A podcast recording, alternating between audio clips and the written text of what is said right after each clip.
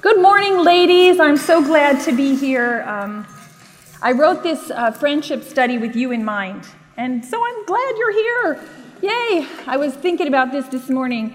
Um, my friend Jody and I, um, who I'm going to introduce you to later, um, she's in the acknowledgments at the bottom of the very first page, very important to me. My friend Jody and I were um, pitching this idea as a book at one time, and one of the publishers who liked the idea but said, Well, maybe there's too many on the market like this, I answered her and I said, You know, maybe I would write it as a Bible study and women could do this on their own. And she said to me, Who would do that? And I thought, Well, maybe you should read my Bible study. so here you are. Thank you. You came. You came. Uh, we're going to spend the next season together um, navigating friendships, and we're going to be in the shallows first, and then we're going to dive into some deep waters. So if you like metaphors, this is going to be a day at the beach. Um, and I hope you'll stay with me for, count them, the first three weeks. Okay? I know some of you have busy lives challenging schedules. This is a different kind of thing for you, all this group time and the, the discipline of it and maybe the, the sharing of it or the churchiness of it. But any way you look at it, I'm asking you for three weeks. Give me three weeks and we'll take off the weight. No, no. And, uh, and we'll give you reason to believe there's something valuable to learn in this study, which is really not my study. It's my quest to understand what is God's heart for all of our relationships. So it's the product of something that's been stirring in me. And I'm going to introduce my friend Jody. This, this study grew out of a friendship with her. I'm delighted to say she came here today so that I could introduce her. You can come on all up here. I'm proud to be her friend. She's been a mentor to me and a sister, and um, that microphone would be great, Jody. We served on a ministry team together for Hearts at Home for about 10 years, and she lived downstate in a different town than I lived in, and we got together for conferences. And um, on one particular conference, um, we were riding in a car together for six awesome hours. And um, during that conference time, we started to discuss things like what, uh, what we valued. And one of the things we found that we both really valued were, were our relationships with other women.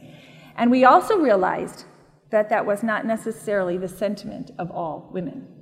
We know many women who say, I'd rather hang out with men because they don't get so catty or deep or difficult.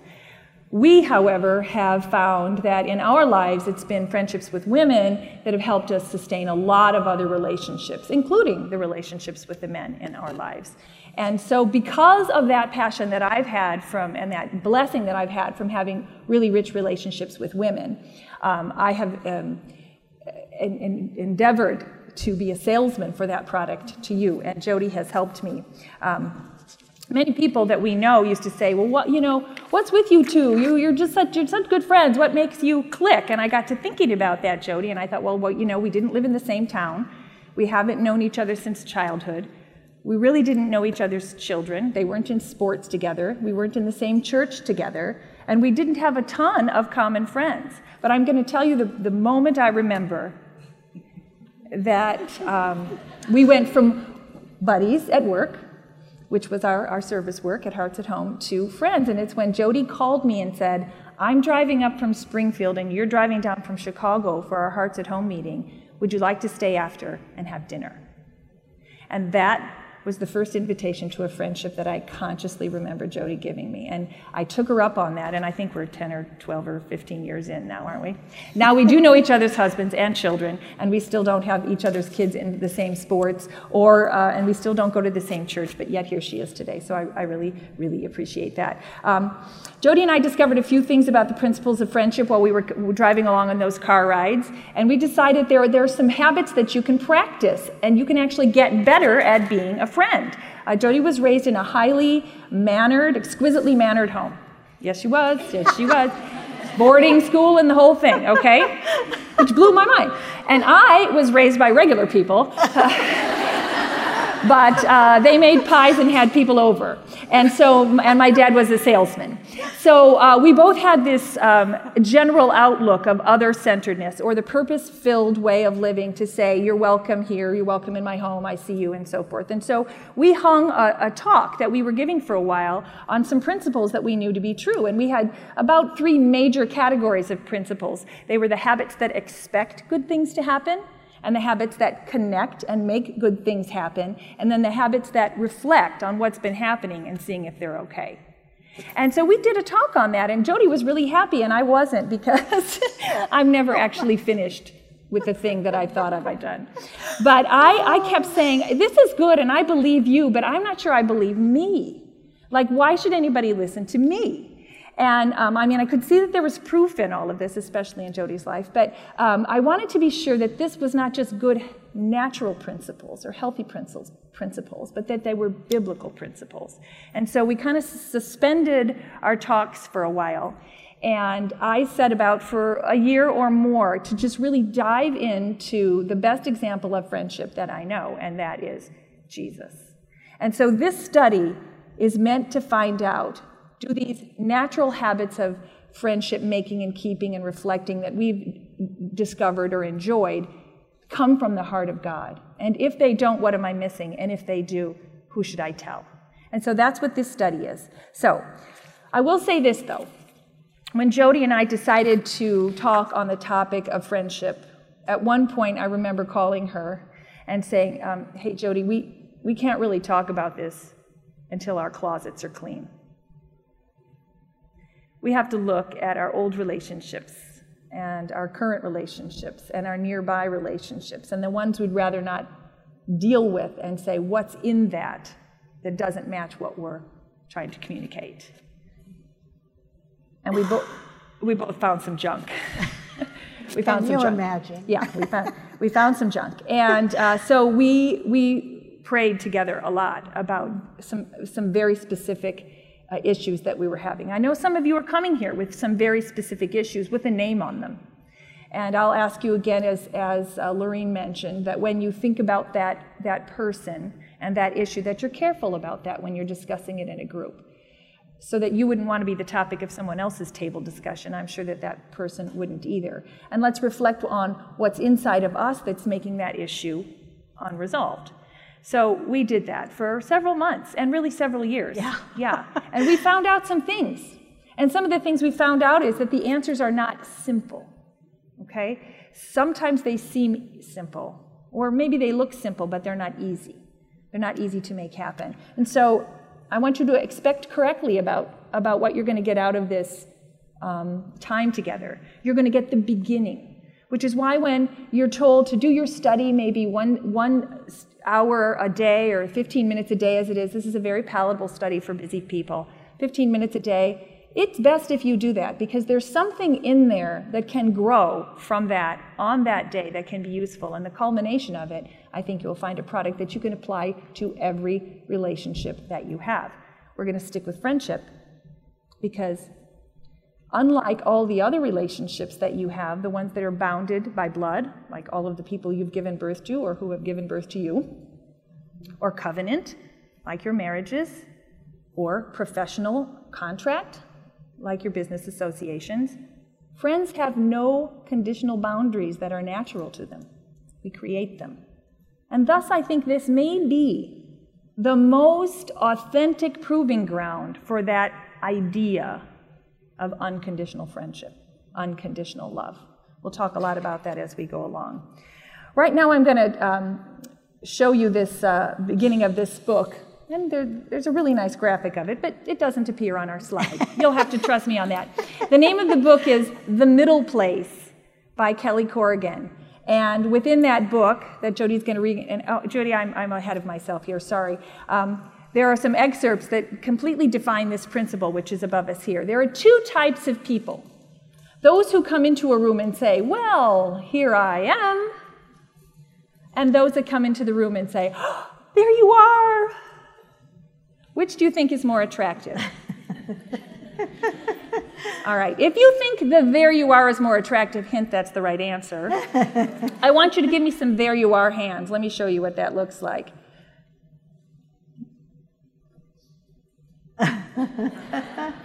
All right, everybody turn to somebody and put out your jazz hands. there you are. Hi. There you are. There you are. Oh, there you are. There you are. How does that feel? Can you feel endorphins rising up through your jazz hands? Who does not want yeah, to be her yeah, friend? Yeah, yeah. okay, well, uh, thank you for that, Jody. That's yeah. very nice. All right, so let me give you some characteristics of a here I am person. All right, are you ready? Now, I want you to know something about a here I am person. It may seem that a person who comes into a room and says, Here I am, has confidence. But the chances are about this, uh, uh are like, it's likely that that person suffers from the same problem as the person who comes into the room and says, Here I am. And that is there's an external need for some affirmation. And I'm going to confess to you, that's true of all of us. What do you think I thought about this morning before I got dressed? I knew I was going to be standing up here. You know, I had, I had all kinds of these thoughts. Here I am. Do I look okay? I going to be accepted? the traffic was horrible when I got here, but now, now I'm entering the room and, and traffic was bad, but the kids were worse. Um, what if there's no seats here? What if I have to sit next to that girl? What if I don't know what they're talking about? What if I know more of what they're talking about than they know what they're talking about? what if this is boring or saccharine or too difficult or too long or too fast or too slow? Or too loud? What if I don't like the music or the leader or the food? And what if um, nobody notices me or everybody looks at me? Why am I here? A here I am person says, Why am I here? I'm not sure what this means here. Hmm. okay. Love me some technology. All right. Here's what a there you are person says. Are you ready? I'm not, apparently. There you are. Oh, this is where I hoped I'd see you. Oh, there, look, here's a seat right next to me. Come on. Oh, can I get you some coffee? This should be interesting, don't you think? I mean, even if I've heard this stuff before, there's probably something else I can learn from this. I think this subject or that woman or that place or that story is going to be interesting. I've never heard that song, but I like the words and the way they sing it. Probably meet somebody new. It'll be okay. And I might even see an old friend there. And there she is. There you are. No doubt in the world that there is a difference, and it's a good difference. And it's one that we should um, practice. So now, Jody, my friend Jody, she is going to read an excerpt from this book, which does have a picture. And this is from the book by Kelly Corrigan called The Middle Place. Jody and I were in the middle of reading it together, um, which is a thing friends do. I know there's some book studies out there. And I remember that we would call back and forth, and she'd say, Did you see that thing on page 11? Oh, did you read that part about? And I just loved that. And then we came across this piece. I love how, or we both do, love how Kelly Corrigan speaks of her there you are dad. And um, he affectionately refers to Kelly, his daughter, as Lovey. And we both were so captured by this description she had of a there you are dad. I think people like him because his default setting is open delight. He's prepared to be wowed by your humor, your smarts, your white smile, even your handshake guaranteed something you do is going to thrill him. Something is going to make him shake his head afterward in disbelief and say to me, Lovey, what a guy. Or, Lovey, isn't she terrific? People walk away from him feeling like they're on their game, even if they suspect that he put them there. He does that for me too. He makes me feel smart, funny, beautiful. He told me once that I was a great talker. And so I am.